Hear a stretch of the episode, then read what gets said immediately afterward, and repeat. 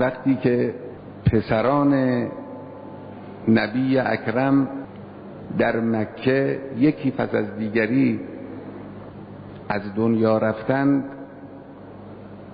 دشمنان شماتتگر اسلام و پیامبر که ارزشهاشون منحصر بود در مال و ثروت و فرزند و جاه و جلال دنیایی پیغمبر را شماتت کردند گفتند تو ابتر هستی یعنی بی دنباله با مرگ تو همه چیز از آثار و نشانه های وجود تو تمام خواهد شد.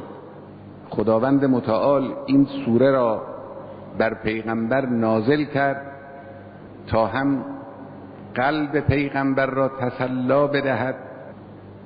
هم یک حقیقتی را برای اون بزرگوار و برای مسلمانان روشن کند. فرمود انا اعطیناک الکوثر. ما به تو کوثر بخشیدیم.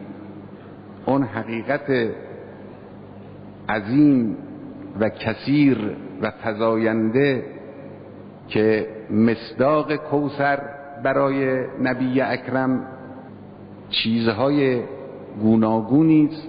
یکی از برجسته ترین مصادیق کوسر وجود مقدس فاطمه زهراست که خداوند متعال در این وجود مبارک دنباله معنوی و مادی پیغمبر را قرار داد.